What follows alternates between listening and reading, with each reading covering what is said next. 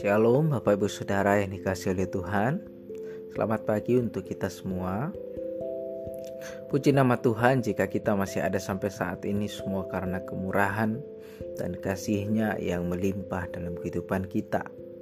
Bapak Ibu Saudara pada pagi hari ini sebelum kita melakukan setiap aktivitas kita Pekerjaan dan juga setiap kegiatan kita Alangkah baiknya jika kita terlebih dahulu mengambil waktu untuk duduk tenang merenungkan kebenaran firman Tuhan agar hidup kita senantiasa dipimpin oleh firman Allah yang hidup. Amin Bapak Ibu.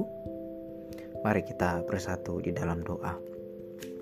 Bapa dalam kerajaan sorga kami mengucap syukur untuk kesehatan, kekuatan dan anugerah yang baru pagi ini Engkau berikan lagi kepada kami. Kami minta kepadamu ya Tuhan, biar sepanjang hari ini kami boleh ada dalam pimpinan kasih-Mu. Kau memberkati setiap usaha pekerjaan kami. Engkau memberkati ya Tuhan setiap jerih payah kegiatan yang kami lakukan. Biarlah semuanya boleh berkenan dan semuanya boleh mendatangkan kemuliaan bagi namamu ya Tuhan. Terima kasih ya Tuhan ini doa kami di dalam nama Yesus. Haleluya. Amin. Bapak Ibu Saudara, renungan kita sudah sampai di dalam kitab pengkhotbah dan hari ini kita akan sama-sama merenungkan kebenaran firman Tuhan dari pengkhotbah pasal yang keempat. Pengkhotbah pasal 4 ini memperlihatkan kita hikmat yang luar biasa di mana dalam pasal ini Salomo yang adalah penulis dari kitab ini memperlihatkan kepada kita pembaca realitas dari kehidupan itu atau kenyataan dari hidup yang kita jalan ini. Dengan kata lain Salomo mencoba membawa kita berpikir lagi apa arti dari kehidupan dan bagaimana seharusnya kita menjalani kehidupan kita ini. Di ayat yang ke pertama Bapak Ibu Saudara sampai ayat yang ketiga Salomo menuliskan Lagi aku melihat segala penindasan yang terjadi di bawah matahari dan lihatlah air mata orang-orang yang ditindas dan tak ada yang menghibur mereka karena di pihak orang-orang yang menindas ada kekuasaan oleh sebab itu, aku akan menganggap orang-orang mati yang sudah lama meninggal lebih bahagia daripada orang-orang hidup yang sekarang masih hidup. Tetapi yang lebih bahagia daripada kedua-duanya itu kuanggap orang yang belum ada, yang belum melihat perbuatan jahat yang terjadi di bawah matahari.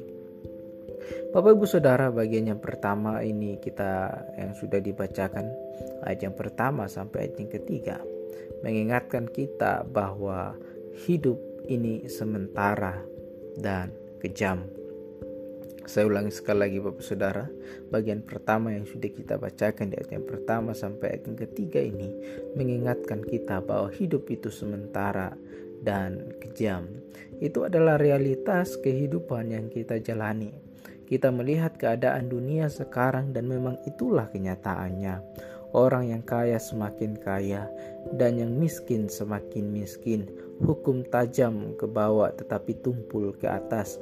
Kita melihat kejahatan ada di mana-mana, penyimpangan mulai merajalela. Ini adalah hal-hal yang dari dulu ada dan sampai saat ini masih terus terjadi. Oleh karena itu, Salomo menganggap mungkin yang lebih bahagia adalah mereka yang tidak pernah lahir ke dalam dunia karena mereka tidak mengalami penderitaan dan melihat kejahatan di bawah langit ini. Bapak Ibu Saudara, kebenaran ini jangan sampai disalah mengerti. Dari ayat ini bukan berarti Salomo mengatakan bahwa lebih baik mati daripada hidup. Bukan itu yang dimaksudkan, tetapi Salomo mau menyadarkan kita bahwa inilah kenyataan yang harus dihadapi. Bagaimanapun pahitnya, hidup itu adalah kenyataan. Tugas kita adalah menerima dengan ucapan syukur dan mengupayakan sebaik mungkin untuk hidup takut akan Tuhan. Amin, Bapak Ibu Saudara. Dan ayat selanjutnya menuliskan ayat yang keempat sampai ayat yang kelima. Dan aku melihat bahwa segala jeripaya dan segala kecakapan dalam pekerjaan adalah iri hati seseorang terhadap yang lain. Ini pun kesia-siaan dan usaha menjaring angin. Orang yang bodoh melipat tangannya dan memakan dagingnya sendiri. Segenggam ketenangan lebih baik daripada dua genggam jeripayah dan usaha menjaring angin. Kemudian Bapak Ibu Saudara pengkhotbah mengajak kita untuk merenungkan apa arti bekerja di dalam kehidupan ini ya. Ini yang sudah kita bacakan di ayat yang keempat sampai dengan ayat yang keenam. Mungkin ada banyak jawaban yang kita bisa berikan ketika kita ditanyai Bapak Ibu Saudara apa kenapa kita bekerja, apa arti bekerja itu untuk kita. Mungkin kita akan berkata, Bapak Ibu, saya bekerja untuk memenuhi kebutuhan hidup, atau saya bekerja untuk menaati perintah Allah, saya bekerja untuk kepuasan hati saya, saya bekerja untuk menjadi berkat dan masih banyak lagi yang kita bisa berikan.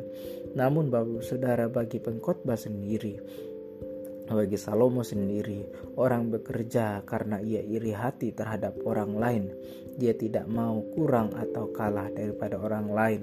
Oleh karena itu, semakin besar keinginan kita untuk menyamai orang lain, semakin kita ingin bersaing dan semakin giat bekerja. Bapak Ibu Saudara kebenaran ini mungkin tidak dapat kita bisa terima sepenuhnya, tetapi kebenaran ini juga tidak bisa kita sangkali atau kita tidak bisa pungkiri, dan memang itu adalah keadaannya. Semakin hari orang-orang semakin berlomba-lomba untuk mendapatkan sesuatu yang diinginkan, dan tentunya untuk mendapatkan sesuatu yang kita inginkan, kita harus bekerja keras untuk mencapainya. Kita membeli barang bukan lagi karena kebutuhan, tetapi ada unsur gengsi dan status di sana.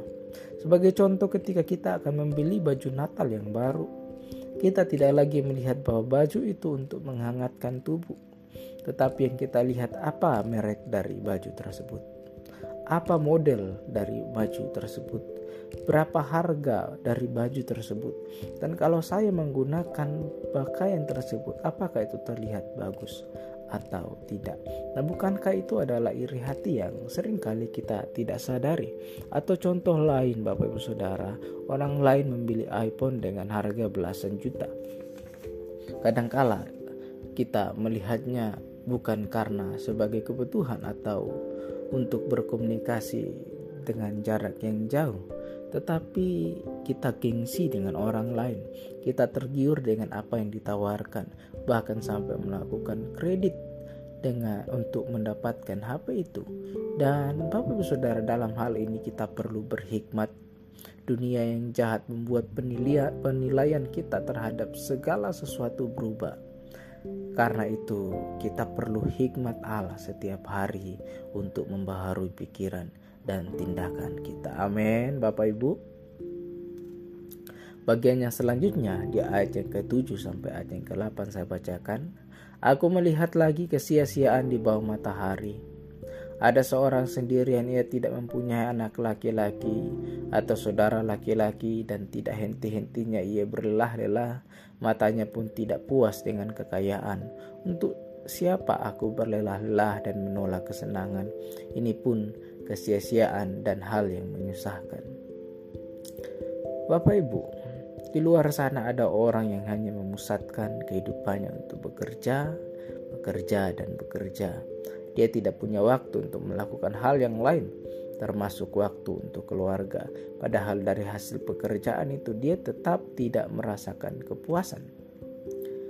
Kebenaran selanjutnya yang ingin disampaikan oleh Salomo dalam bagian ini hidup itu adalah pilihan.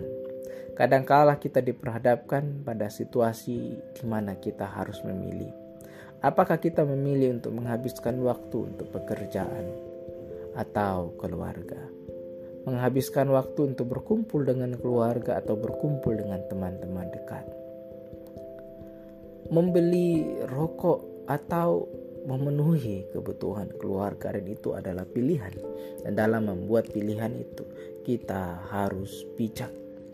Itu sebabnya di ayat yang selanjutnya di ayat yang ke-9 Salomo menuliskan Berdua lebih baik daripada seorang diri karena mereka menerima upah yang baik dalam jeripaya mereka. Ayat yang ke-10 karena kalau mereka jatuh yang seorang mengangkat temannya, tetapi wahai yang jatuh yang tidak mempunyai orang lain untuk mengangkatnya.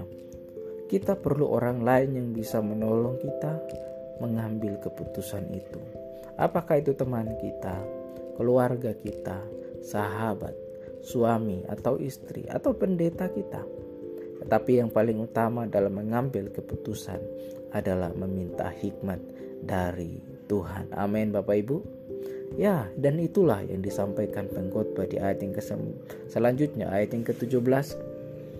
Jagalah langkahmu kalau engkau berjalan ke rumah Allah. Menghampiri untuk mendengar adalah lebih baik daripada mempersembahkan korban yang dilakukan oleh orang-orang bodoh karena mereka tidak tahu bahwa mereka berbuat jahat. Dari semua itu, Bapak Ibu Saudara pengkhotbah mengatakan kepada kita, mendengar dan melakukan firman Tuhan adalah lebih baik dari sekedar memberikan persembahan korban.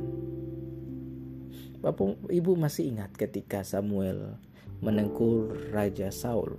Ketika Saul melakukan hal yang jahat, ia tidak taat kepada perintah Tuhan.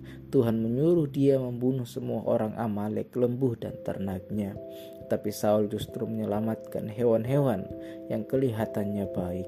Ia beralasan itu akan dipersembahkan untuk Tuhan. Tetapi Samuel berkata dalam 1 Samuel 15 ayat 22. Tetapi jawab Samuel, apakah Tuhan itu berkenan kepada korban bakaran dan korban sembelihan sama seperti ke pada mendengarkan suara Tuhan? Sesungguhnya mendengarkan lebih baik daripada korban sembelihan, memperhatikan lebih baik daripada lemak domba-domba jantan. Firman Tuhan ini mengingatkan kita Bapak Ibu Saudara bahwa penting sekali untuk mendengarkan firman Tuhan. Penting sekali untuk mendengarkan apa yang Tuhan sampaikan kepada kita. Dan dari pasal yang keempat ini Bapak Ibu Saudara, ada tiga hal yang perlu kita pelajari bersama-sama. Yang pertama, kita belajar tadi bahwa hidup ini sementara dan kejam. Itulah kenyataan yang harus kita hadapi. Tugas kita adalah menerima dengan ucapan syukur dan mengupayakan sebaik mungkin untuk hidup takut akan Tuhan. Yang kedua, Bapak Ibu Saudara, kadangkala kita melakukan sesuatu didorong oleh perasaan iri yang tidak kita sadari. Karena itu kita perlu hikmat dari Tuhan senantiasa. Sepanjang hari minta Tuhan yang memberikan kita kebijaksanaan. Dan yang ketiga, hidup itu adalah pilihan kita perlu orang lain menentukan ya kita perlu orang lain agar kita menentukan pilihan yang tepat dan yang paling terpenting dari semua itu adalah mendengarkan suara Tuhan membiarkan Tuhan yang memimpin kita mengambil keputusan yang tepat di dalam kehidupan kita. Amin Bapak Ibu